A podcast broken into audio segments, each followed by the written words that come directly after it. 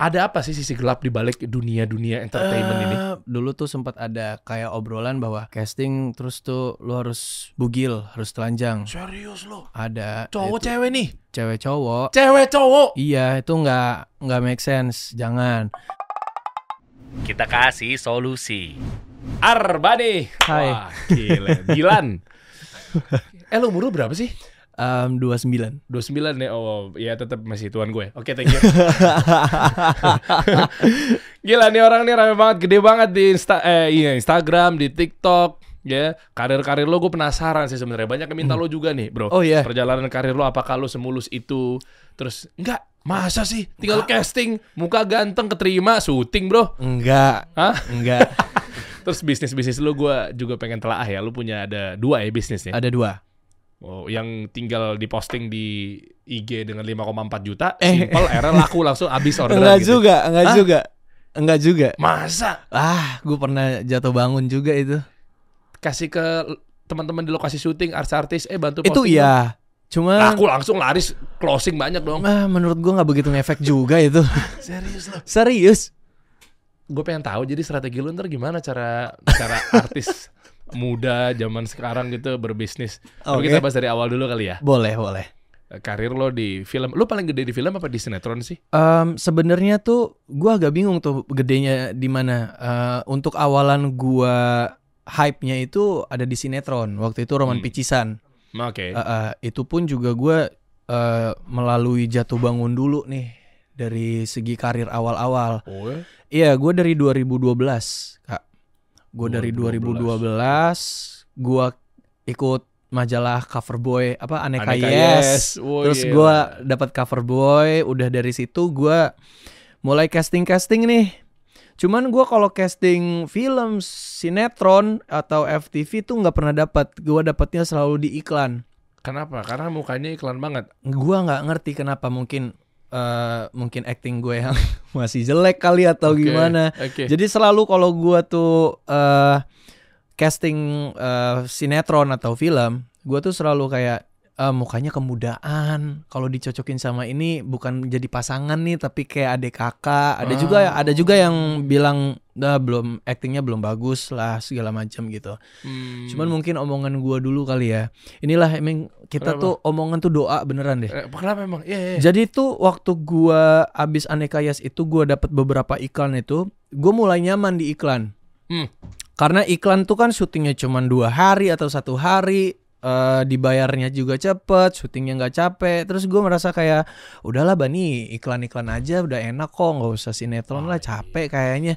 Tuh. Eh beneran, beneran bro, dua tahun gua casting gak dapat dapat omongan Iya, iya, iya. adalah Eh, doa tuh. Omongan itu emang kita kan bentuk dari dari prasangka buruk kita sama Allah. Iya. Kan nggak boleh tuh. Nggak boleh bener. Iya, lu ngomongnya begitu, ah udahlah capek lah, ah udahlah iklan aja lah. Ya, Iya, ya Kak. Allah kasihnya di situ udah. dikasihnya situ doang sampai sampai gue tuh capek buat casting kayak udahlah ngapain lagi casting lah udah nggak bakalan nggak bakalan dapet juga nggak bakalan dapet sampai segitunya emang Iya, iya, kita kalau harus berus mau berusaha tuh harus berusaha terus terus sama nating tulus ya harusnya Allah sebagaimana prasangka hambanya kan. betul Ya makanya akhirnya Betul. ya begitu lu maunya lu udah prasangka buruk, udah pengennya ya udah gas. Ah nggak bakal keterima. Ah, sudon. Waduh. Oh lu Bener. lewatin fase-fase itu ya. ngelewatin nggak ngelewatin Sebelum akhirnya punya brand baju anyway, ini keren nih, Eh, iya. Palestine. Nanti kita bahas nih bisnisnya dia nih. oh Iya. gue lupa bawain maaf maaf nanti Eh, silakan keluar dari ruangan. oke baik Terus gimana? Eh, eh, lu mungkin asah latihan lagi atau mungkin maksudnya kan lu nggak mungkin tinggal diam kan? Puncaknya gimana? Akhirnya Em, dapat programnya, pecah telurnya. Jadi gua tuh udah udah ini banget lah. Pokoknya gua udah capek untuk casting. Gue capek untuk ditolak-tolak gitu loh. Hmm. Dapat alasan-alasan dari orang tuh dari PH tuh gua udah udah hafal gitu. Jadi kayak ah udahlah ngapain. Sampai suatu ketika gue masih di binus tuh, gue masih kuliah, masih Oh. sambilan. Heeh, jadi gua eh, sambil kuliah sambil casting-casting dan syuting iklan gitu. Ngambil apa jurusannya di Binus? Eh DKV, DKV, graphic designer nih. iya DKV Creative Advertising, periklanan. Eh kita lagi butuh ya, mau nggak ini gaji di bawah UMR mau nggak? Kata dia mending gue syuting der. Oke terus terus terus. Iya, terus eh, sampai suatu ketika ada PH nih eh, nawarin buat gua screen test. Ah. eh, nyokap gua gua tuh alhamdulillah banget ya nyokap gua tuh sangat suportif banget di hidup gua. Oke. Eh, terus dia dia yang maksa gua untuk screen test ini. Sampai akhirnya gue bilang kayak enggak lama ngapain? Udah pasti nggak nggak kepilih lah. Udah nggak usah capek bong-bong bong-bong waktu aja. Terus sampai segitunya. Gile. terus kata nyokap gua ya udah gini turutin kata mama sekali ini aja. Kamu casting kamu screen test kali ini aja. Kalau emang gagal udah kamu stop berhenti. Mau berhenti dari ini silakan. Terserah. Nggak usah casting casting lagi terserah kamu. Tapi please tolong coba ini aja. Nggak tahu mama feeling aja di sini katanya. Gitu Apa ininya? sinetron Oke. judulnya pangeran pangeran lutung Oke. gua datang ke tempat casting dengan perasaan yang nggak suka udah nggak nyaman ditambah gua screen test udah langsung dipakein lutung-lutungan tahu nggak Oh gitu. kayak Sun Gokong Kayak tahu Sun, Sun Gokong. iya Iya iya. kayak gitu gua pakai kerasaktian gitu Oke. oke apaan ini udahlah nggak bakal dapet eh bener dong malamnya dikabarin gua dapet Jadi lutung. Jadi lutung Uh, Dimas pantasnya udah kesel banget tuh. Harusnya saya tuh Pak lutungnya. jadi lutung kak jadi orang jadi gue agak ngakak juga sih orang-orang kok gue peran pertama gue jadi lutung ya kan orang-orang tuh di kan dapat acting coach gitu kan eh, Oh. tiga kali pertemuan. Eh, orang-orang tuh teman-teman gue pada eh, ngebahasnya tuh perilaku manusia oh kalau karakternya begini-gini gue observasi monyet Waduh. Iya gue di ya. di YouTube gue cari oh, oke monyet jenis apa misalnya Sering nongkrong di lutung coffee shop apa gitu. observasi lutung lutung lutung oke oh cara duduk lutung kayak gitu gitu gitu gue sumpah Gimana tuh kalau boleh tahu cara duduk lutung tuh akhirnya lu ya udah ya udah naik naik aja gitu kakinya Oh, gitu. mau gini gini apa tangan tangannya garuk garuknya gimana gitu Gile. Nah dari situlah cuman emang si- di situ sinetronnya nggak panjang cuman alhamdulillah dari eh, gebrakan si pangeran lutung itu gue jadi manjang alhamdulillah sampai sekarang Karena kan hitungannya peran utama ya. peran utama Iya kan karena kan kalau namanya Pangeran Lutung pasti lutungnya kan yang di Iya. highlight kan. Betul, peran utama di situ. Udah Gila. alhamdulillah ke depannya sampai sekarang. Wih, kita banyak belajar artinya tentang apa sih di sini hal-hal yang memang kita petik pelajarannya. Eh, totalitasnya misalnya, Hmm. iya kan? Eh, perkontenannya, per Betul. per skillannya itu lu asah. Lu belajar di mana sih sebelumnya? Acting-acting Eh, gitu? Otodidak sih.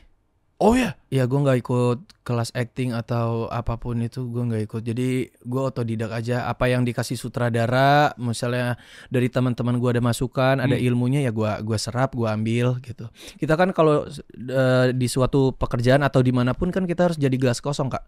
Ya, keren. Kita nggak nggak bisa menyombongkan diri atau merasa kita punya ilmunya segini segala macam. Hmm. nggak nggak boleh. Jadi ya udah itu aja sih. Gua ambil dikasih masukan kayak gimana sutradara yang yang keras gimana yang tegas yang kasar lah apa yang lembut. Itu gua serap semua ilmunya. Oke, ada role model nggak? Misalnya kayak kan kalau yang anak-anak misalnya nggak belajar di sekolah ya istilahnya, sekolah Mhm, acting apa segala macam kan minimal dia belajar dari senior misalnya. Gua suka eh, sama ini sih Kak Reza Rahadian Oh, Reza Radian. iya, iya, iya. idola gue sih untuk di pengaktoran Oh, Indonesia ini Ya waktu pas jadi BJ Habibie, Ah, ya, ah, Pak BJ Habibie. keren oh. keren banget dia Oh, oke. Ya itu kalau Reza kayaknya emang sangkatan gue ya. iya Harusnya sih. Iya bener Reza berapa sih umurnya? Eh, 30-an kan? 40? 34. Iya bener sama. iya se- Nah, kalau atasnya lagi ada lu belajar, senior senior. Em, belum ada sih, Belum ada ya? belum ada. Eh, gimana cara cara lo akhirnya turning point terus nyambung lagi? Apakah memang setiap udah dapet satu judul tuh biasanya aktor-aktor tuh akan nyambung terus gitu? Biasanya kayak gitu, Terus? nyambung terus nyambung terus. Cuman bagaimana balik lagi si aktornya ini bisa nge-maintainnya juga atau enggak sih?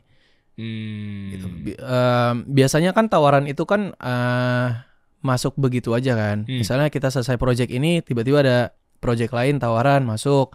Ya kita harus maintenance juga ini eh, ceritanya bagus atau enggak, karakternya oke atau enggak. Eh, kalau gua tuh selalu pengennya tuh dari gua film atau project yang ini sama project yang akan datang, kalau bisa tuh karakternya tuh berbeda Karena supaya nggak terlalu jadi kayak apa ya monoton. monoton mainnya tuh sama aja gitu. Oh bukan karena justru oh dia memang dia kuat di ranah ini nih. Enggak. Kalau ntar kita coba yang lain-lainnya, saudara akan bingung dia sebenarnya cocoknya di mana sih nggak gitu? Itu bisa, cuman gua akan lebih suka kalau gue tuh dikasih tantangan buat dapat karakter yang beda itu supaya oke gue bisa ngebedain juga eh, karakter si A sama si B itu ngebedainnya apa gitu. Kalau terlalu dekat nanti orang malah Hmm. masih ngelihatnya karakter yang sebelumnya. Oh, nah ini nyambung nggak sama yang tadi lo bilang bahwa lo selama 2 tahun casting-casting itu meniti karir tuh nggak keterima. Betul. Eh berapa tahun? Dua tahun. Dua tahun. Nah, dua tahun itu apakah mungkin jangan-jangan lu step casting dengan karakter lu ya gitu-gitu aja? Eh, Nyambung nggak? nggak nyambung nggak nyambung Ah. karena casting itu tuh beda-beda kan casting tuh kadang eh, udah di kita dikasih skrip kadang kita disuruh improvisasi Hmm. prolog Hmm. sendirian gitu sih cuman mungkin emang ya emang belum rezeki gua kali dan belum ada pengalaman itu kali di mana gua dulu kalau lihat kamera gini di depan kamera gue juga masih grogi Hmm. Eh, belum ada pengalaman eh, belum ada kepercayaan diri yang keluar gitu gitu sih Ngeliatnya ke kamera apa ngeliatnya seolah-olah lagi lawan bermain gak sih? ngelihatnya ke kamera kalau casting? Jadi lawan bicara lawan bicaranya yang ngop yang yang, ini? ngopret nih Oh gitu. Heeh, yang ngopret dia mancing mancing biasa doang nih pakai teks Hmm. ya kita tatapannya harus ke kamera Ah, apa sih yang dinilai dari casting? Seru juga nih, gue belum pernah bahas Oh, iya. mengenai percastingan lebih Um, detail nih. Gue nggak tahu ya, mungkin eh, itu itu tadi sih. Eh, mungkin bagaimana dengan itu kan, lu kan sebenarnya kalau kita casting tuh dibatasinnya kan seperti itu kan. Huh. Di mana lu lawan main lu nggak ada, tapi lu harus berdialog sama si yang ngopret yang mancingin. Gimana itu bisa hidup aja sih. Dan gua tuh belajar gini, kita tuh harus yakin sih. Kalau casting, kita tuh harus yakin misalnya kita jadi karakter si eh, A, Ah. ya kita harus yakin kita itu si karakter A karena akan kelihatan di mata. Oh, harus dalam banget berarti ya. Iya. Tapi kan waktu cuma sebentar pas udah giliran ngantri casting terus nah itu yang salah menurut gua. Kalau casting tuh menurut gua eh fairnya itu tuh misalnya H-3 atau H- seminggu lebih bagus sih menurut gua. H- seminggu, H-3 dikasih dulu sinopsis ceritanya, garis Hmm. besar ceritanya, eh, terus pengkarakterannya seperti apa, baru kasih teksnya, eh, teksnya, dialognya, supaya bisa dihafal. Jadi nggak langsung kayak ditembak di tempat gitu. Biasa kan kayak gitu tuh. Biasanya kayak gitu. Langsung tiba-tiba datang ngantri dari PH mana, Iya. dari agensi mana, ya kan? Terus tiba-tiba oke ini skripnya hafalin nanti dipanggil ya gitu kan? Iya. Uh. Jadi kan kayak oh, cepet banget prosesnya. Itu selama 2 tahun tuh berarti kan pas Selama casting-casting dua itu ya. tahun. Wah, akhirnya dapetnya pecah telurnya di lutung itu. Iya, terus makin ramenya pas di Roman Picisan itu udah tuh makin rame. Situ. Hmm. Ilmunya masih sama dipakainya dengan percastingannya kok bisa lolos di situ. Dari Masih Lutung sama. ke Wah, Roman di Roman Picisan malah gue udah casting nih di PH. Terus eh, stasiun TV-nya tiba-tiba eh gue dikabarin gue lagi reading nih. Besok syuting. Hmm. Lagi reading, besoknya syuting terus tiba-tiba gue dipanggil eh Bani, kita screen test lagi ya, casting lagi. Eh, kenapa? Iya, stasiun TV-nya kurang percaya sama kamu nih karena kamu masih baru hitungannya. Ah. Oh ya udah oke oke. Agak ngedown sih gue di situ. Hmm. agak ngedown. Jadi kayak ini gimana nih gue udah reading besok syuting terus tiba-tiba kok gue masih belum dipercaya? Ya udah akhirnya gue gue casting lagi screen test lagi di hari itu juga. Dikabarin malamnya tiba-tiba oke eh, kata station TV-nya oke kamu. Ya udah ayo pas main bener dong. Booming. Oh, jadi ada senioritas juga ya? ada. Gue film juga pernah. Apa kak? Kayak gitu kak. Oh. film nih gue udah dijanjiin nih. Rana tiga warna. Ah. filmnya Rana tiga warna. Gue udah screen test gue udah dapat peran si Alif ini peran utamanya Alif. Terus tiba-tiba gue dikabarin kalau eh, maaf eh, salah satu investornya nggak mau Arbani karena jarang film. Jadi maunya yang udah sering film aja yang jadi Alifnya Karena lebih terkenal. iya. Terus kayak ah oke Sip. Terus? Kecewa dong. Gue kecewa. Gue kecewa. Adalah gue ngambek-ngambek dikit lah ya Ah. manusia. Sampai akhirnya oh udah dikabarin lagi udah dikabarin lagi tiba-tiba kayak udah eh, nggak apa-apa kita kita coba fight buat Bani gitu ya kata kata si PH gitu. Kita coba fight buat Bani. Ya udah coba deh atur aja deh mas. Kalau rezeki nggak ke mana gue bilang kayak gitu. Hmm, eh udah akhirnya eh, tiba-tiba jadi gue lagi yang main. Lo kok bisa karena lu sogok? Enggak Oh, lah, enggak, ya. anti sogok Oh, iya. menyogok. ya kan cuma nanya. Karena kan pasti ada dong. yang kayak gitu, -gitu oknum-oknum. Ada. Ya kan biasanya kan Peres-peres lah. Iya, kadang misalnya si oknum sutradaranya karena udah ngasih jatah ke yang lain. Iya, betul. Atau mungkin yang lain si oknum ini duitnya kurang buat si oknum PH. eh gimana sih? PH tuh boleh bisa disogok nggak sih? Nggak bisa ya? Enggak sih. Atau enggak nggak apa-apa deh aku nggak dibayar syuting. Bisa nggak? Eh, ada aja pasti. Ada aja, gue kan? gua rasa ada aja sih kayak gitu kayaknya. Terus yang oknum-oknum tentang yang kebusukan-kebusukan si oknum ini ya, Mm-mm. produser eh, ngasih apalah tapi lu harus bobo sama gue. Ada loh. Ada. Itu sempat rame kan kemarin-kemarin itu. Itu awalan gue takut masuk eh, dunia entertain itu. Iya kan? Kayak casting lah apa takutnya ya begitulah. Boleh dong ceritain dong, ini kan bagian dari solusi juga Oke. eh, yang harus dihindari karena kan biar eh, bisa dibilang ada ada sisi lain atau sisi gelap yang selama ini kita ok- oknum yang ngomongnya Iya, ya. nggak semua kayak gini. Iya ya. Tapi yang perlu temukan jangan sebutin apa PH-nya, jangan Iya. sebutin apa stasiun TV-nya atau mungkin Iya, apa iya. segala macam, cuma untuk bahan pembelajarannya aja. Iya.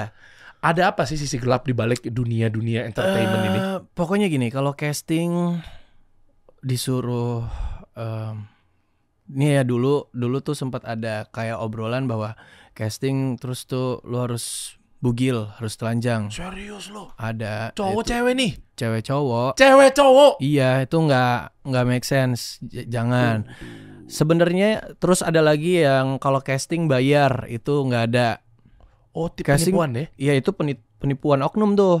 Oh, Oknum-oknum oke. yang Iya, ini iya. nih yang si manajemen-manajemen entahlah antah berantah ini ya kan atau enggak kayak eh apa sih tuh kalau mau panggilan-panggilan kita dapat panggilan casting nah tuh kadang tuh ada yang kayak bayar sekian segala macam itu bohong jadi jangan diikutin dan gua rasa itu masih ada kalau yang tadi casting secara yang di telanjang apa segala macam itu kayaknya sekarang udah nggak ada sih alhamdulillahnya gua nggak pernah dengar juga Oke. dulu awal-awal mau masuk gue sempat dengar itu dan orang manajemen gue juga yang yang ngasih tahu itu gitu loh kalau hati-hati nanti kalau begini begini begini begini jangan gitu Hmm. terus ada juga manajemen yang berkedok penipuan Gimana tuh?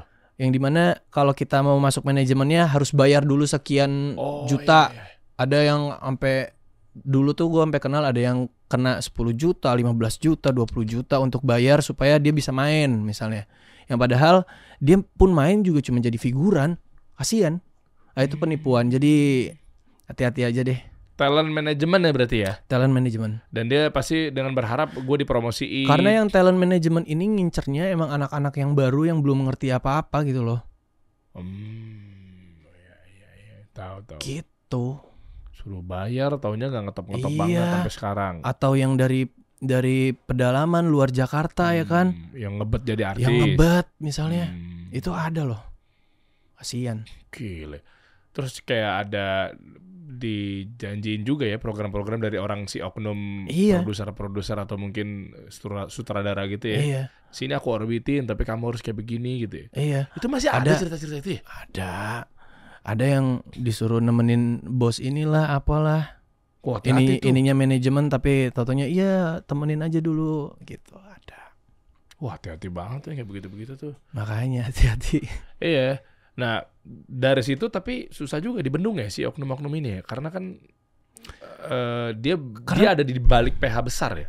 Enggak, Oh, Kak. enggak. Enggak, manajemen ini kan yang manajemen seperti ini tuh ngincer-ngincernya tuh yang pemain-pemain yang baru nih, yang emang Ah, belum ah. ada apa-apa yang atau yang ngebet jadi Ya. jadi artis segala macam sehingga ya udah jadi nggak ketahuan, nggak ketahuannya karena ya udah ini anak-anak baru lu bisa apa lu ngerti apa lu nggak ngerti apa-apa kan?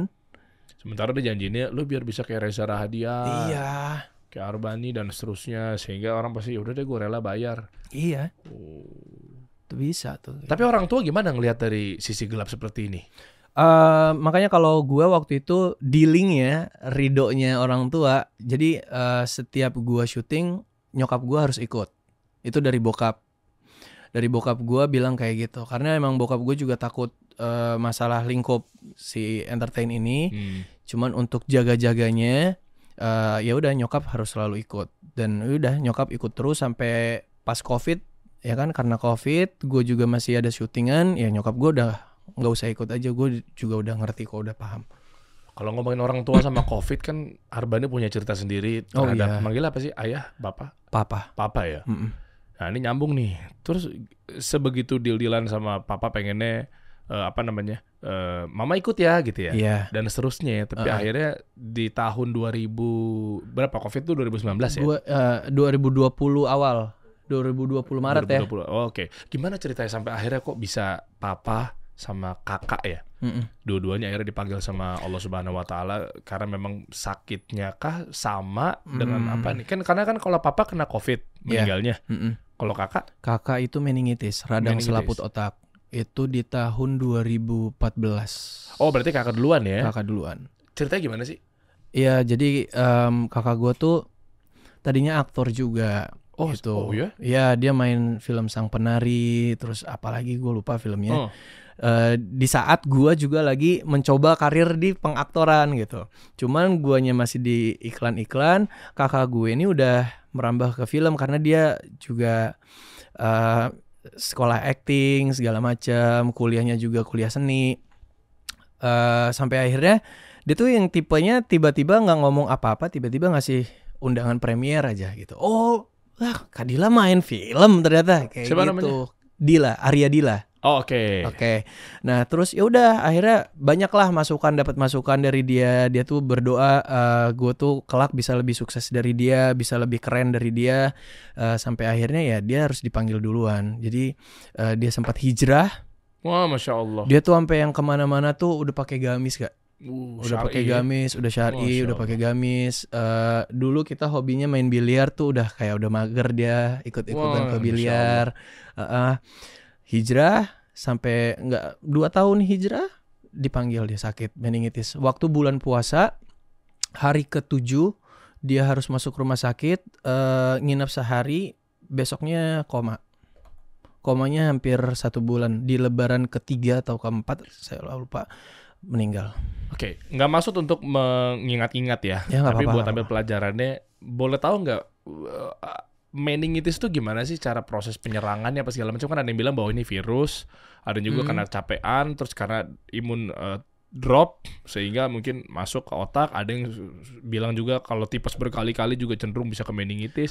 Kan berarti kan siapa manggil apa? Kadila. Kadila, Kadila kan berarti kan syuting-syuting kan? syuting-syuting. Nah, itu kan apakah di situ gara-gara nyambung dropnya apa segala? Karena waktu itu nyambung juga sama eh, Allah Yarham siapa? Eh, Olga Saputra. Mhm. Semoga Allah merahmatinya. Nah, Amin. artinya itu kan juga sama tuh meningitis juga Iya. katanya kecapean juga apa segala macam. Nah. Tahu nggak edukasinya? Eh, ini yang setahu gue ya, Hmm. ini dikoreksi kalau salah. Iya.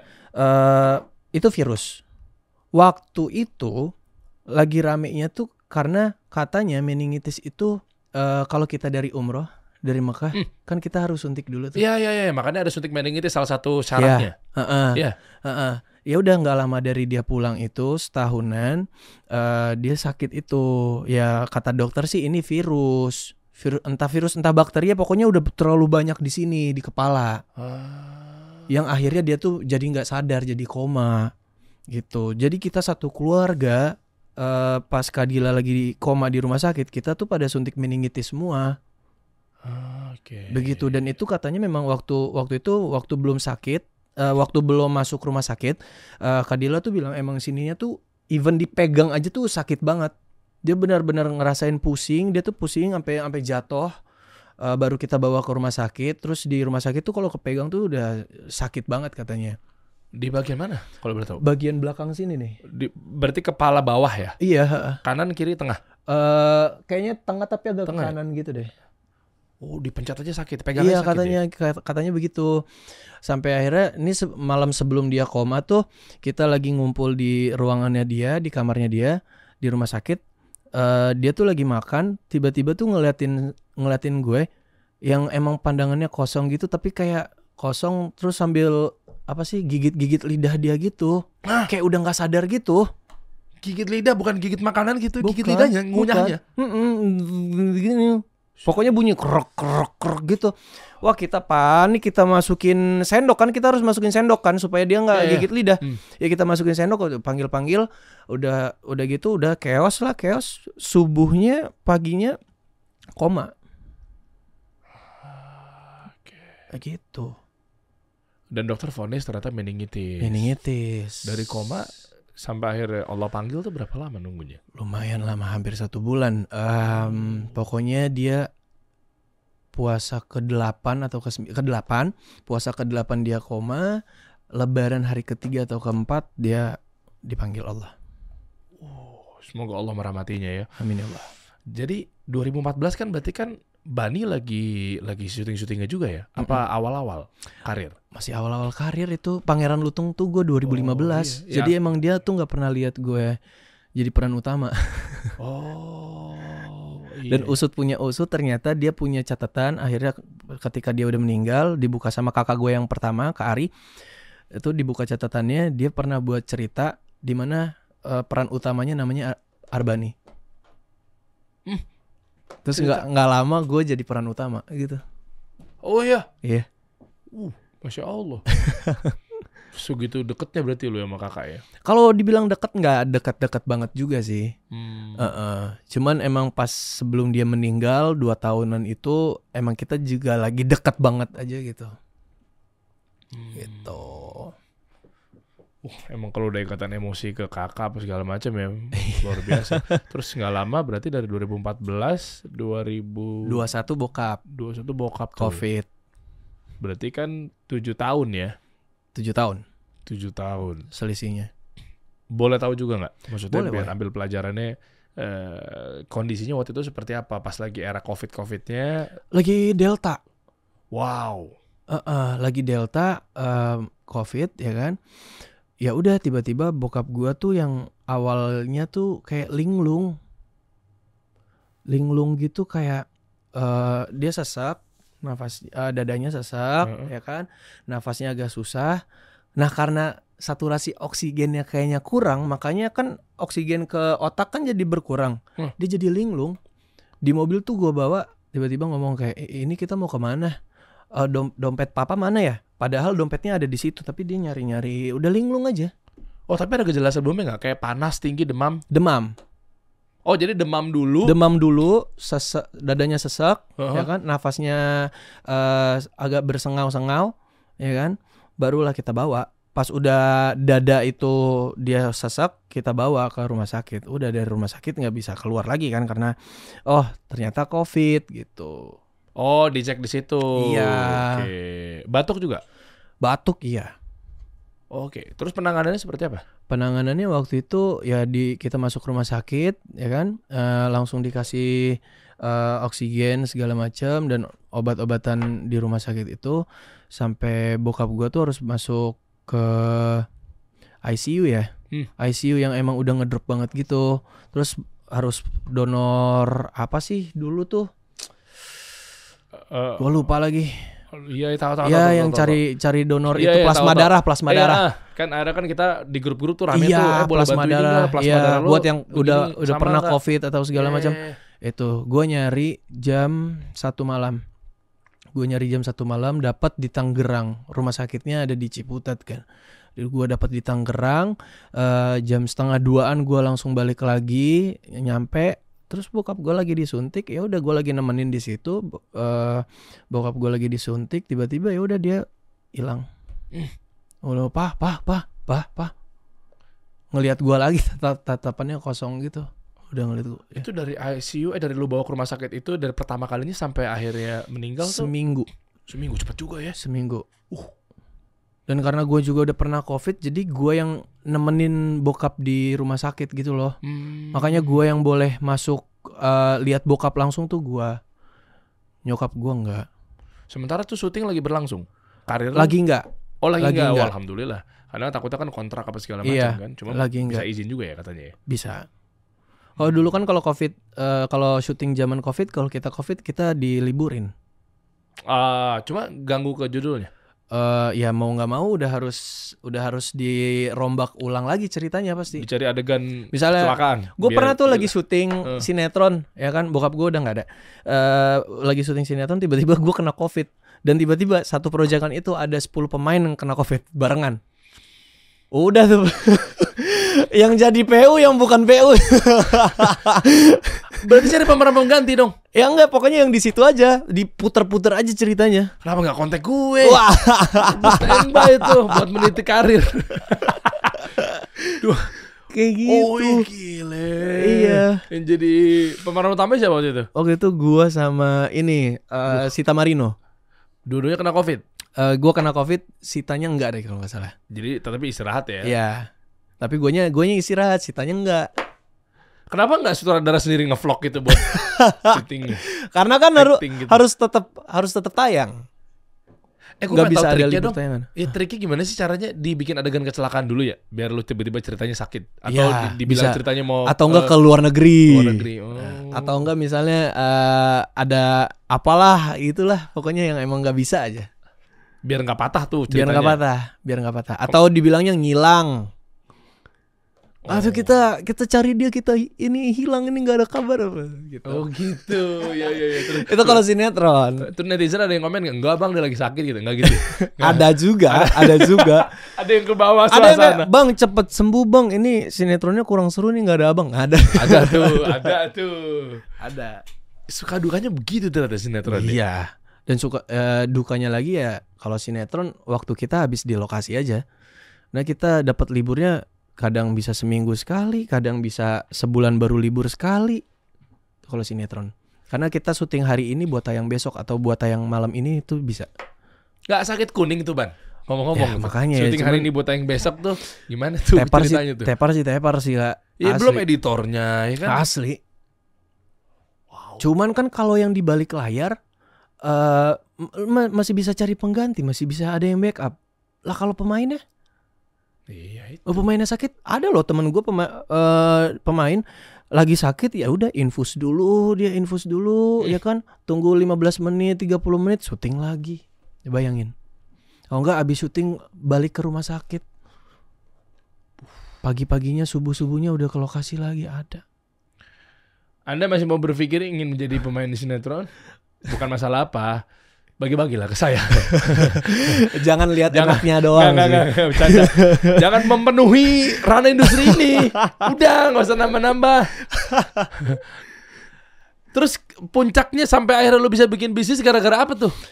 gara-gara covid Eh, sebelum covid eh, jadi gini gua sama teman-teman gue sama sahabat gua ada Mukti terus sama beberapa teman gua kita demen nongkrong demen ngopi Ah, Lu lagi nongkrong lagi nongkrong gue nyeletuk kayak ah gue pengen banget ya punya bisnis tempat kopi deh jadi kita nongkrongnya tuh bisa menghasilkan gitu kita nongkrong sambil menghasilkan terus kita bisa punya banyak temen begitu hmm. Eh temen customer customer yang datang bisa jadi teman kita gitu seru sih kayaknya ah boleh tuh ban boleh ban akhirnya bikin lah panas dingin Namanya panas dingin nih. panas dingin Kayak coffee. Asik tuh namanya tuh, panas dingin. Oke, nanti kita kupas ya. iya Tapi enak juga jadi artis kalau pengen buka sesuatu tinggal eh eh, gue mau buka coffee shop ya. Itilah stigma-stigma yang ditonton sama netizen, bro. Tahu nggak? Ah. Enak ya jadi artis. Enak ya jadi artis kalau mau bikin usaha tinggal ngeluarin duit aja gampang. Enak ya tuh. Gara-gara ulah-ulah lu pada nih. Jadinya mereka menganggap bahwa ih kita mah yang miskin makin miskin apalah tuh. gini bro Coba gimana? Lu klarifikasi dong. gue pernah bisnis juga awalan bunny cake dulu zaman zaman brownies dan Kue-kue cake artis. kue kue artis itu Iya. gue juga bikin eh nih ya maksudnya banyak juga yang eh para kayak gue nih aktor-aktor kayak gue itu berbisnisnya itu ada investornya jadi kita tuh jadi sebagai brand ambasadornya yang kegiatannya cuman posting posting posting dateng Tuh, dibuka tuh satu. Berarti ternyata bukan duit lu pada tuh. Bukan, itu ada investornya. Gitu. Cuman yang gua lakuin ini panas Oke. dingin dan YSZ itu bener-bener gua sama sahabat gua. Duit siapa? Duit gua sama duit sahabat gua. Emang kita tuh bagi bagi rata aja. Kita nggak pakai investor-investoran, kita nggak pakai tim manajemen apa, kita belajar sendiri. Oh iya iya iya kalau kue artis Kita bener-bener kan ya, nyemplung sendiri aja. kalau yang kue artis rame tuh. Rame. Di belakang akhirnya bocor juga tuh ada investornya Ya katanya. kan, ada investornya, ada tim marketingnya, segala macam begitu. Hmm, Lah kalau yang duit sendiri modalnya kan juga duit, Ban. Ya memang, cuman menurut gua kayak gini lah. Gue pernah eh, ngobrol sama salah satu temen gua. untuk nanyain ini gue takut takutan tuh awalnya kayak karena ya takutnya modal yang udah gue keluarin terus nggak nggak balik modal ya gimana rugi dong gue Hmm, terus? Cuman kata dia gini, Ban, anggaplah lo ini keaktoran lo, entertainment lo, itu sawah pertama, ladang lu nih, gede ladang lo. Lo mau bikin ladang baru lagi nih. Jangan lu, lu, nunggu lu udah tua pas ladang lu ladang utama lu udah habis lu baru coba buka ladang baru. Kenapa enggak lu ladang lu lagi bagus gini, lu buka petak aja sebelahnya ladang kecil atau setengahnya, nggak usah yang gede-gede. Bikin di situ untuk lu belajar. Jadi kalau ladang lu yang lu belajar sendiri yang lu pupuk itu gagal, lu nggak akan pusing banget karena ladang utama lu masih ada. Ah, dapat gue. Jadi jangan sampai akhirnya begitu ladang yang udah besar itu lagi produktif, bagus, oke oke lah kita panen di sini terus-terusan. Tapi kan yang terus. namanya eh, panen itu kan tingkatnya kan kompleksitasnya kan naik turun tuh. Betul. Begitu Betul, sudah nggak panen, begitu sudah nggak produktif, baru kepikiran buka ladang baru. Salah. Itu Nah, betul. Nggak disumbangsi dari sini, nggak subsidi silang dari sini. Mm-mm. Yang ada malah yang ini nggak kena, kanan nggak kena, kiri nggak kena. Karena- Gagal dua-duanya, Wah. stres. Oh ini sering gue temuin nih rata-rata senior tiba-tiba mohon maaf ya. Ada yang tiba-tiba kayaknya tidak dipedulikan sama bangsa, atlet-atlet apa segala Ya. macam gitu ya. Ya. Ya, Meskipun juga memang iya ada peran negara memperhatikan itu gue setuju. Tapi mungkin kalau dibalik lagi ke kitanya, ya waktu mudanya, waktu anda bersinar tuh seperti apa? Digunain sebaik mungkin atau enggak gitu loh.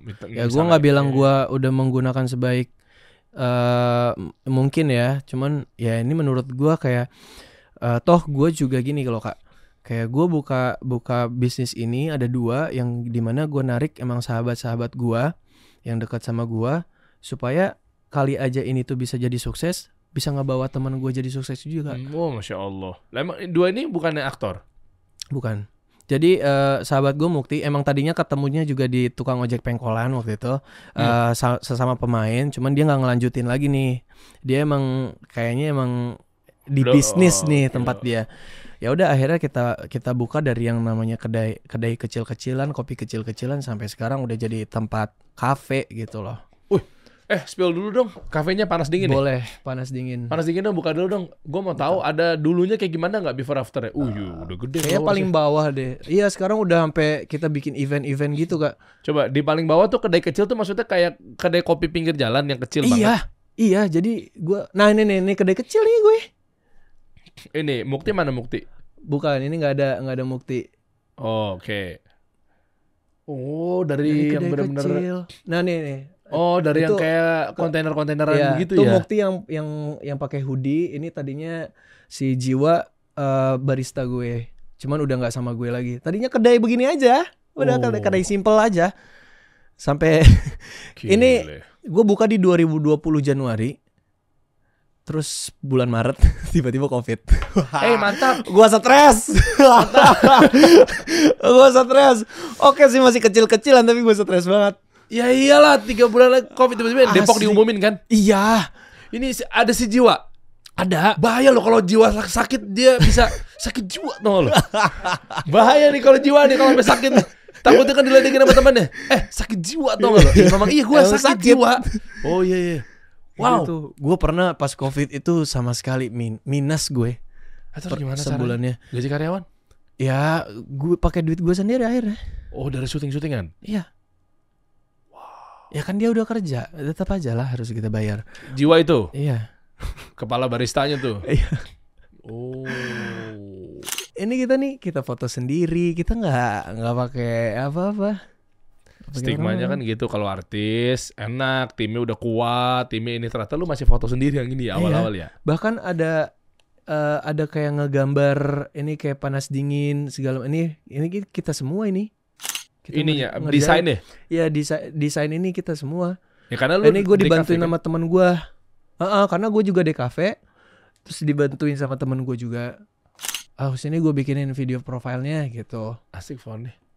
Iya, kayak kayak gitu. Wah, terus berapa lama tuh baru kelihatan pas Covid dateng? Kan lu berarti disuruh tutup kan? Online suruh kan? tutup. Kan bisa online. nggak jalan waktu itu karena ya udah ini ma- masih kedai kecil-kecilan. Gimana mau gimana kita mau ngalahin perkopian yang udah besar-besar itu susah kan Strategi Emang- lu apa? Strategi gua kita akhirnya agak bandel dikit sih waktu itu ya. Buka.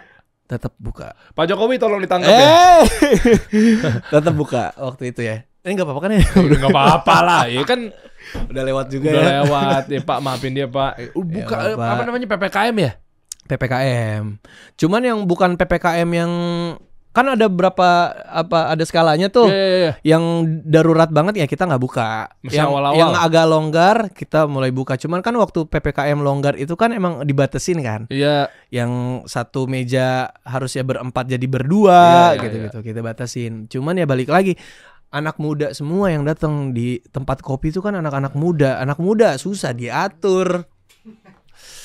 Terus gua padahal bikin live musik kan segala macam. Rame banget. Sempat gue digerebek. Digerebek sama warga. Sama sama ini sama Satpol PP yang Satpol PP, lewat iya. gara-gara lu buka di PPKM. Iya. Tuh. Perlu gue lapor sampai ke Kapolri. Eh jangan nggak dong, jangan Pak dong. Kapolri. Oh, lu tinggi amat langsung ke Kapolri. Enggak apa belajar Pak. Sekarang udah bener kok Pak. Udah ikut Udah, aturan udah ya. ikut aturan. Eh, Berarti yang yang laris yang kopi susu ya biasanya ya? Kalau kopi ya? Kopi susu, ah, ah, kopi susu. Karena ini gue nggak jual makanan. Yang jual makanan teman-teman gue. Jadi karena gue bikin ini, ya kan, gue bikin ini, terus tiba-tiba teman-teman gue karena masih ada tempat yang lainnya di sebelahnya, akhirnya buka juga di situ. Dari mana Jadi sih? ini gue Lebak Bulus. Dari awal belum pindah-pindah Eh dari awal udah di sini aja gue. sampai sekarang. Se- Sekarang udah pindah. Sekarang pindahnya di Kalideres. Oh, jauh amat dari selatan ke Cuman- barat. Cuman dapat tempatnya bagus, gede, gitu. Ah, oke. Nah, ah ini gue sempat berhenti dulu nih setahun gara-gara yang covid itu. terus pegawai pulang kampung. Ya udah, akhirnya kita stop semua. eh kita ini lagi lah kayak eh, nunda setahun sampai akhirnya kita bener-bener nyari tempat yang yang logik, yang apa emang marketnya bagus. Ya udah, kenapa di Kalideres? Karena tadinya gue sama sahabat gue melihat di Kalideres ini masih jarang tempat ngumpul, tempat ngopi gitu. Cuman tadinya kita emang mau fokusnya di kopi doang. Cuman kita berdua akhirnya setuju bahwa sayang kalau kita mainnya di kopi doang. Kenapa nggak kita merambah lebih lebih expert lagi nih kayak makanan, tempat nongkrong. Kita bikin event-event musik lah segala macam. Malah justru kalau ketika dicampur sama yang lainnya malah jadi posisi lu malah bias dong. Orang nggak tahu di tempatnya apa. Jadi kayak Nah. restoran pada umum ya dong. Nah jadinya jadinya tempat ngumpul aja yang mengandalkan musik. Jadi Hmm. emang di sini kita suka manggil eh, orang-orang yang mau lu mau jamming nggak di sini mau ngisi nggak gitu ya. Berarti strateginya cuma datang gara-gara itu dong. Ya. Lah kalau misal- Tapi makanan sama minumannya tetap kita jaga oh, secara kualitas. secara kualitas. Oh, dan apa yang ditonjolkan di situ? Biasanya kan orang datang kan gara-gara ada Justru satu. sekarang kita mainnya itu lebih ke minuman-minuman yang sparkling gitu loh, kayak mocktail-mocktail gitu. Oh, iya iya iya. Karena iya. lagi hidup loh mocktail tuh. Emang iya bukan itu udah lewat. Gue pernah Sebenarnya bikin udah begitu. lewat kan, udah lama kan. Iya. Ini sekarang lagi hidup. Tahu-tahu gue yang warna-warni lah, yang Iya. apalah. Oh iya, itu Iya. pakai soda berarti kan? Pakai soda ntar kita tambahin pakai es krim lah segala macam. Makanannya juga kita mie nyemek lah segala macam Oh. yang emang masih masuk ke lidah kita aja. Iya, gue nggak Gitu. percaya sih kalau Dan lu nggak kit- bawa gitu. Ntar gue bawain deh. Sama udah kita emang dikenalnya event-event musik-musik kayak gini tuh. Jadi datang karena memang kumpul uh, Mm-mm. Gen Z, Iya. circle, Iya. community. Itu bagian dari satu strategi juga ternyata ya. Strategi karena kita kan harus lihat marketnya juga kan di lokasi itu tuh. Maksud gue gini, Hmm. kalau di lokasi kita ada yang tempat kopi lebih lebih lebih lagi, ya kita sayang banget saingan sama mereka kita udah pasti kalah. Kita ny- kita nyari nyari di tempat lain aja, kita bikin market sendiri, ya kan? Kita bikin gebrakan sendiri, barulah bener dong. Yang lain-lain setelah panas dingin itu di sana udah mulai muncul tuh. Oh, community juga mainnya Iya, apa ini, macam. iya. Oh, ngerti gue. Iya. Nih, bagus nih. Ada satu added value. Kalau Ah. kita lihat ya, ternyata ada value yang ditambahkan. Kalau kita melihat bahwa ternyata kompetitor kita adalah sama dengan kita, Mhm. sederajat, selevel gitu ya dari Mhm. kategori bisnis atau mungkin Mhm. marketing. Akhirnya dia melihat bahwa kayak kalau gue kayak gini ya udah bakal kayak begini, Mm-mm. stuck gitu. Tapi ternyata dikasih value, diangkat. Kalau gue sih nyebutnya di marketing 4.0, 4.0 tuh dengan ngegandeng komunitas, Mm-mm. ya kan, Iya. komunalisme, ada perilaku nongkrong, kebiasaan. Betul. Eh, jadi nggak cuma sekedar orang datang tuh buat ngopi doang, ya semua juga jualan kopi gitu ya. Semuanya jualan kopi, semuanya bisa ditongkrongin sebenarnya kan Iya, gitu. tapi tongkrongannya kayak gimana nih? Nah, Iya. berarti lu nyasar bener-bener yang genzi-genzi pada Genzi ngumpul Genzi. situ ya? Jadi gue kalau ke sana tuh ramenya main Genzi Genzi yang muda-muda. Banyak malah anak-anak sekolahan Hmm. itu bikin acara tuh di sini. Mereka satu angkatan datang ke sini, Oh. sewa ya dua jam acaranya. Oh. Oke, silakan datang. Datang 100 orang, 200 orang. Tapi belum maaf dong kalau nggak datengin sama Oza Rangkuti sama Sastra Silalahi. kalau perkopian. eh Oza, Sastra lu coba cek nih. Ini udah sudah memenuhi syarat anak-anak skena belum tempat kopinya Boleh, nih? boleh, Suruh silakan, cek silakan, dulu. iya nggak? Dia mana pada main ke sini nih? Oh iya. Cek kalau nggak ada batu kerikil sama mangkraknya tuh nggak ada. Lu, lu nggak sah lu. Lu red flag. Gue pakai batu kerikil kok ada. Oh ada, ada, ada, ada, itu ada. Ada, ada, ada. Ada kerikilnya, ada. Ada. Eh, eh, Nopik hoax ya. ada tuh ya di sini. Nah, selain panas dingin berarti lu punya kan satu brand clothing ya? Brand clothing. Ini ya kecil-kecilan kalau ini juga. Udah mulai kapan? Ini sama. Kalau ini dari COVID. Ah. temen gue ada eh temen gue eh dia tuh kan covid juga waktu itu kan dipangkas semua kan gaji-gaji orang ya Ya. ah dia dipangkas terus gue juga bingung kan kayak aduh gue mau bantu apa ya ah bikin ini aja karena si teman gue ini jago ngedesain Hmm. dia jago ngedesain akhirnya ya udah kita kenapa nggak buat brand aja gitu Oke. Apa biasanya kan ada latar belakangnya, ada trigger atau ada problem yang diangkat kayak tadi misalnya lu pengen ada ngumpul satu komunitas, akhirnya lu kepantik untuk bikin eh, kopi atau mungkin kopi lagi Um, rame. Kalau clothing tiba-tiba kenapa bikin clothing? kalau ini menurut gue kayak sesimpel ya udah gue pengen punya baju brand sendiri aja Biar syuting Biar nggak perlu lagi lu beli-beli baju. Eh, eh, gampang ya kan Eh, Ah. atau gua mau ke mana gua pakai baju YSZ udah jadi identitas gua misalnya Oke. kayak gitu sih terus Namanya itu berarti dari YSZ jadi Yasis disingkat gue suka nyingkat jadi YSZ Heeh. terus jadi ya udah YSZ Oh, Yasis kan Y A S I Z. ya Jadinya dihilangin huruf vokalnya, tinggal Iya. konsonannya Y S Z. yo eh Ngomongnya YSZ. YSZ. Oh, iya. Konsepnya kayak gimana tuh? Boleh tahu nggak? Nih, ya kan kayak begini aja si, si, si- si- simple simple gitu Oh, kadang kita juga oke. main yang wibu-wibu tuh karena emang lagi lagi naik ya udah kita masukin Oh iya. mana emang temen gua sendiri yang ngedesain Asal jadi anak-anak wibu sekarang tuh kan militan ya. militan Jadi biasanya eh boleh tahu nggak sih ciri-ciri dikategorikan wibu tuh gimana sih? Eh, Oh. apa hoodie pakai tas gitu atau gimana sih? Ayo pakai tas terus pakai kacamata dan masker. Iya. gimana sih? gue juga sebenarnya nggak ngerti sih yang yang bener-bener wibu tuh gimana. Mungkin menurut gua nih koreksi ya kalau Iya, salah. Wibu tuh yang emang eh Geek. yang geek kali ya. Yang emang bener-bener kayak eh Dimas kenapa sih tawa-tawa emang? Iya, dia kalau mau enggak dia kalau kalau wibu dia pasti demen banget nih. Soalnya banyak yang bilang kayak gini, gua nonton anime dibilangnya wibu. Menurut gua nggak juga sih. Wibu tuh yang kayak lu udah mengidolakan si karakter itu gitu loh. Oh.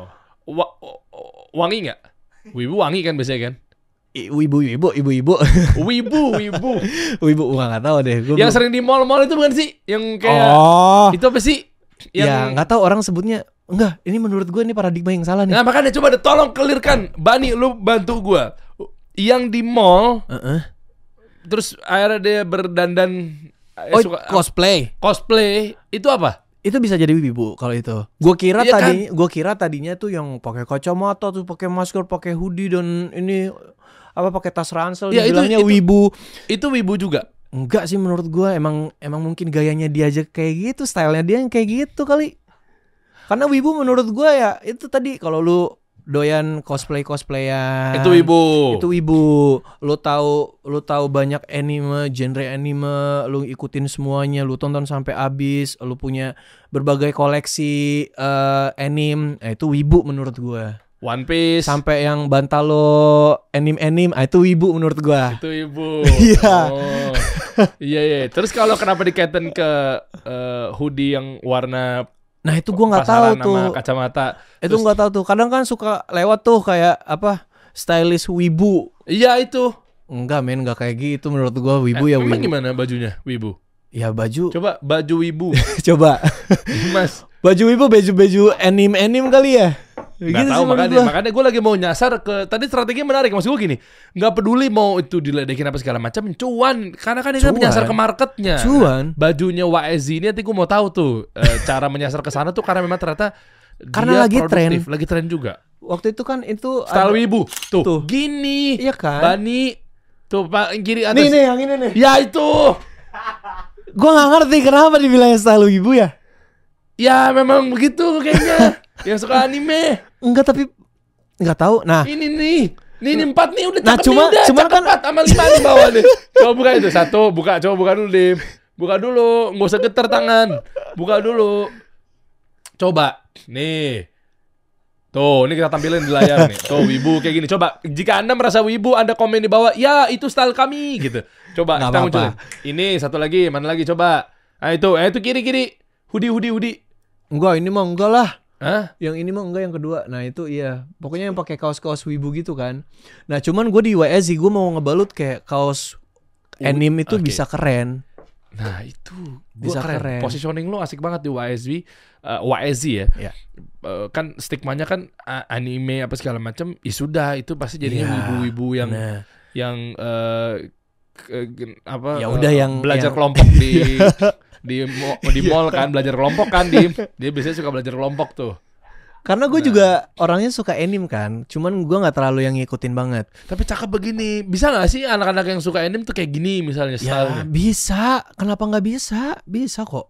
karena mereka mungkin referensinya referensinya aja atau mungkin mereka yang kurang paham tentang eh, nge-fashion kayak gimana, nge-stylish diri dia tuh kayak gimana. Dia cocoknya yang yang seperti apa, bajunya yang seperti apa gitu. ada kemarin sempat rame beritanya wibu tapi ini jangan contoh ya Mm-mm. bunuh orang nih yang ditolak cintanya Oh iya, sempat. Eh, makanya gue penasaran kenapa wibu se tertutup itu, se introvert itu. Coba buka beritanya. Ada bro. Nah justru gue suka nih YZ ini Haha. mengangkat value Wibu. yang yang udah ya yang udah bagus jadi makin bagus. Bener, lu lihat deh. Oh, wibu bunuh apa gitu rame bukan mana ya gue lupa ada kok rame ada cari deh ada yang disinyalir ternyata netizen nemu-nemu aja lagi ternyata dia Nah, Cuman mungkin menurut gua kalau ini sih balik lagi ke orangnya ya. balik lagi ke orangnya Balik maksud lagi mungkin karena dia orangnya. tertutup At- kan dia rata-rata iya. introvert kan Nah, kenapa introvert ini menurut gua juga mungkin sekarang kan banyak yang kita bilang kayak ah lu wibu wibu wibu wibu. Mungkin dia iya. merasa kena kali terserang atau tersindir. Iya, tuh lu juga sih netizen lu Iya maksud gua kita nggak usah nyalah nyalain orang lah kalau dia lagi nyaman kayak gitu wibu ya terserah dia kebahagiaan orang nggak perlu kita ganggu Wis keren. Dan gue suka eh, Bani eh, bersama YSZ-nya ini eh, akhirnya menepis stigma bahwa atau mungkin membantu kali ya. Hmm. Jadi brand clothing lainnya ini adalah membantu anak-anak wibu. Jadi ayo kita hidupkan gerakan anti bullying. Keren. iya gitu. Karena lu ngeliat-. Tuh jadi keren kayak begini apa segala macamnya. Udah tenang, semangat. Saya bersama Anda. Eh itu termasuk yang di mall juga. Wah, JV, JV, JV, JV itu bukan? Iya ya gue sempat lihat tuh di FYP TikTok tuh ada cuman ya udah biarin aja maksud itu gua itu dia kan? ya ya bi- ya Iya, iya, biarin iya. aja ya nggak ya nggak Ada sih tuh kelompok itu tuh. kan nggak ganggu kita juga dia asik dengan dunianya ya. Iya dia asik dengan dunianya ya, ya terserah aja yang penting dia nggak nggak mengganggu eh, kenyamanan kita segala macam. Kalau lu nggak nyaman untuk pandang dia ya nggak usah dipandang. Iya betul. Ya lu a- a- a- apa alihin pandangan lu aja kan selesai. Iya iya. Gue suka banget nih sama Bani nih. Maksud gue eh, kepedulian dia terhadap orang-orang yang sering dibully. Semangatnya clothing line tuh gini, bro.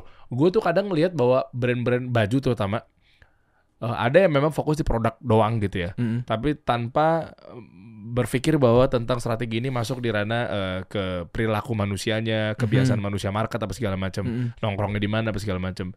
Makanya kalau gue lihat dari seperti ini, ternyata clothing line-nya memang kayak tadi bahwa eh, ada satu pembahasan mengenai keurban urbanan anak-anak yang biasanya mungkin suka anime apa segala macamnya. Eh, mungkin levelnya belum naik masih di situ tapi dia dibantu untuk masuk ke ranah urban ranah streetwear apa segala macam ternyata Iya. ada di sini salah satunya adalah kenapa angkat tema si Palestina juga Iya karena ya udah karena gue sekalian mau menyuarakan kayak kita harus save Palestine. keren gitu. Dan eh gue lihat waktu itu desain Save Palestine kan eh gue cek di eh, ko- apa e-commerce gitu-gitu banyak yang kurang serak di gue gitu. Hmm, Makanya iya, gue iya. bilang sama temen gue Alifan ini gimana kalau kita bikin eh, Save Palestine menurut YSZ aja kayak gimana gitu. Ini belakangnya juga ada. Oh, ada tulisannya, coba dong. YZ Project uh, Free Palestine. kayak Oh, iya iya iya iya iya iya, iya. Berarti tinggi dong penjualan ini. Eh alhamdulillah. Iya kan? Alhamdulillah. Tapi ini kita kita sumbangin sih. Oh, jadi semua penjualan apa keuntungannya dari sekian keuntungannya itu Keuntungannya kita sumbangin. disumbangin? Yang Save Palestine. yang ini edisi ini ya. Iya. Ada berapa edisi yang Save Palestine? Apa? Ada edisi yang Save Palestine Baru sa- satu. Satu ini. Mau Sisanya rencananya kita mau bikin lagi sih nanti Ah, oke. yang Save Palestine juga itu. Ke depan bocorannya apa nih eh, untuk clothing line ini? Eh, Em, kita mau main yang simple-simple aja dulu. Sekarang lagi eranya basic ya. Basic ah, makanya yang paling terakhir tuh yang kita keluarnya tuh nih yang basic yang kayak gini aja. Nah, itu kenapa gue bikin kecil kayak gitu? Supaya gue kan suka pakai outer juga orangnya. Jadi kalau gue pakai outer tulisannya masih kelihatan di sini. Oh iya, kadang kalau besar tuh dia Kalau besar kan ya. ini kan ini agak besar, ini kan Ah. agak ketutup. Kalau dia kecil gitu kan akan tetap kelihatan. Dan sekarang eranya udah ya bener banyak orang suka yang udah mulai simpel-simpel apa segala Iya. macam ya. Hitam putih, putih hitam. Iya. Kapan keluar rilisnya yang ini? Ini udah rilis sih. Oh, udah keluar. Heeh. Tinggal dicek aja teman-teman di marketplace ada. marketplace ada. Bukannya di mana sih? Masuk di aja ke Shopee. Shopee. Tapi Shopee-nya lagi ini gue lagi eh, gue tutup dulu. Kenapa? Soalnya gue mau ram- merambah ke yang size lebih gede buat nambah ukuran ke Ah, berarti belum bisa di ini dong. Belum bisa. Banyak juga yang ordernya by DM gitu loh. ah, dikirim eh, manual di data iya, manual apa data segala macam manual. ya. Mm-mm. Wah, gile. Alhamdulillah. Di ujung obrolan, Ban. Yap. Lu kira-kira eh, dari segi bisnis, dari segi karir apa segala macam mungkin ya berbagi tips lah buat kawan-kawan gitu yang menjalani hal yang sama.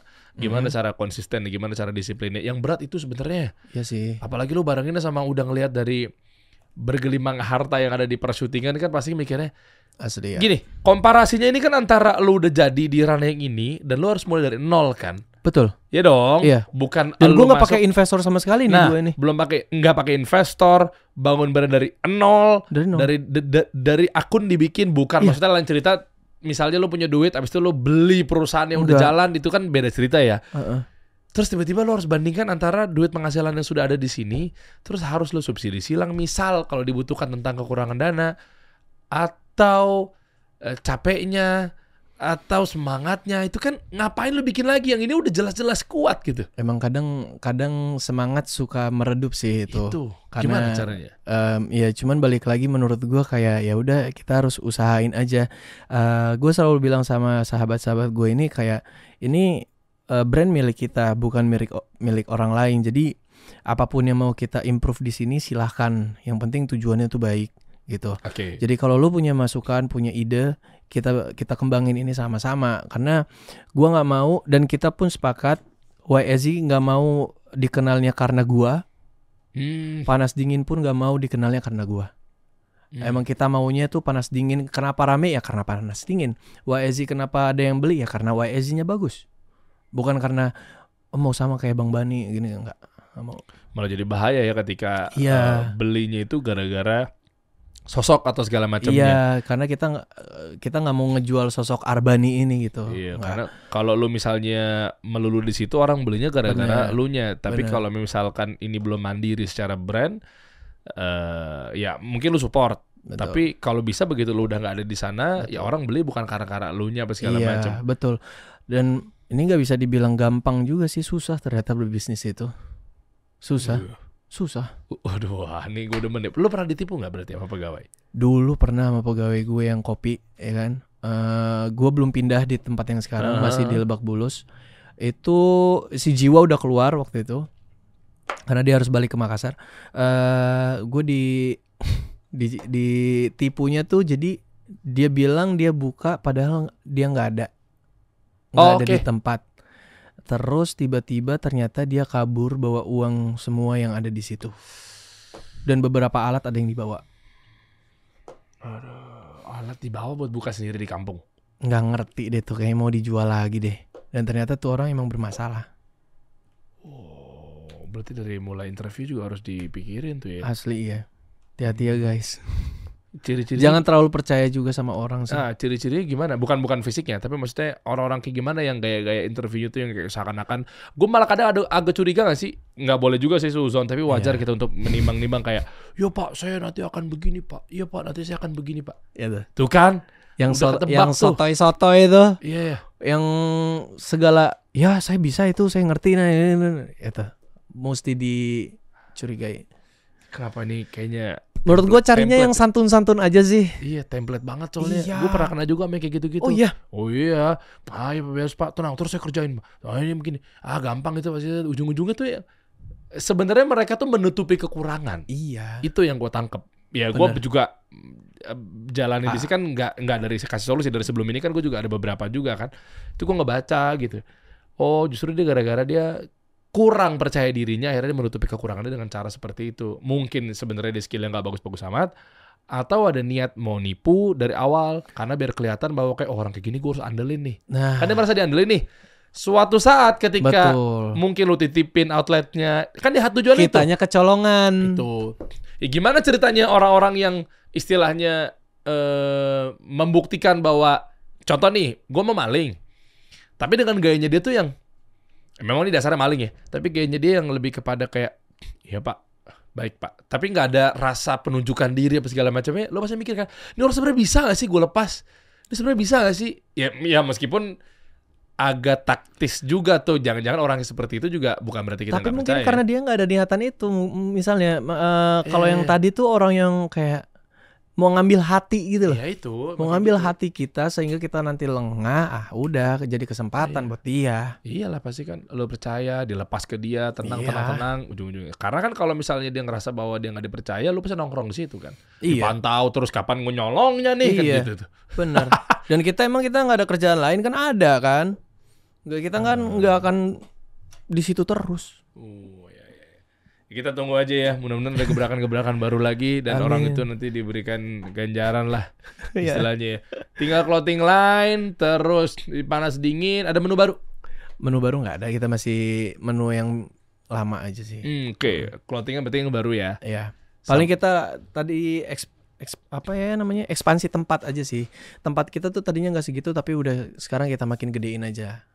Oh karena buat wibu jadi bisa lebih belajar banyak belajar kelompok di situ Oh bukan yang eh, Oh terus kita bikin ini, Apa? bikin bikin di panas dingin tuh kita bikin ruangan ruang ruang kreasi. untuk apa Asik Jadi orang-orang kalau mau lo berkreasi, kita sediain tempat. Lo mau misalnya meeting, mau apa, mau ngelukis silakan nih, gue kasih tempat gitu. Segede apa ruangannya? Em, hampir segini lah, hampir segini. Ah, Agak lebih eh, ngepres dikit, cuman lebarnya segini. kayak gitu. bisa apa ya? Kelihatannya kayak coworking space, nggak juga? Iya kayak kayak gitu, cuman dibuat lebih lebih ke seni aja gitu, bukan yang buat bisnis bahas apa sih terserah lu mau bahas bahas apa gitu cuman kalau lu mau bikin lagu bikin apa silakan gitar kita sediain semacamnya Oh, ada juga PS Oh di situ ada PS. ada kita rentalin PS juga di situ ada satu ruangan kecil kita eh, sewain tempat itu jadi eh, kalau nyewa tempat itu udah bisa main PS juga Oh Dimas yang lain-lainnya ngantor ngantor. Ngomongin pesta di sana aja. Di kantor tapi ada lagi. Ya meskipun jam 11 malam. oh Jam 10 Mengi- malam. menghilangkan mumet ya Iya, menghilangkan eh, tapi kita udah gak ada PS lagi ya. Iya. Dimas beli PS kantor. Nggak ada yang lapor. Ternyata dia yang beli. Emang PS siapa? Sebelumnya PS siapa? Oh punya Parisat. Terus dibeli sama Dimas. Pansan tadinya ada ini di ada sini. dua mata pisau nih. Entah memang Dimas udah gerah. Eh? Karena melihat kok orang-orang meskipun di luar jam kantor ya pada main. Makanya gue beli aja deh. Atau memang buat dia sendiri. ternyata buat dia sendiri Berapa belinya? Jangan berapa belinya Dim harganya? Hah? Buat pansan orang-orang. Tapi bagus niat dia berarti kan biar nggak ada permainan di sini. betul Tapi dia yang main sendiri di rumahnya. Pansan jarang masuk di masa belakang ini. egoisme yang bagus ya Kita kasih solusi.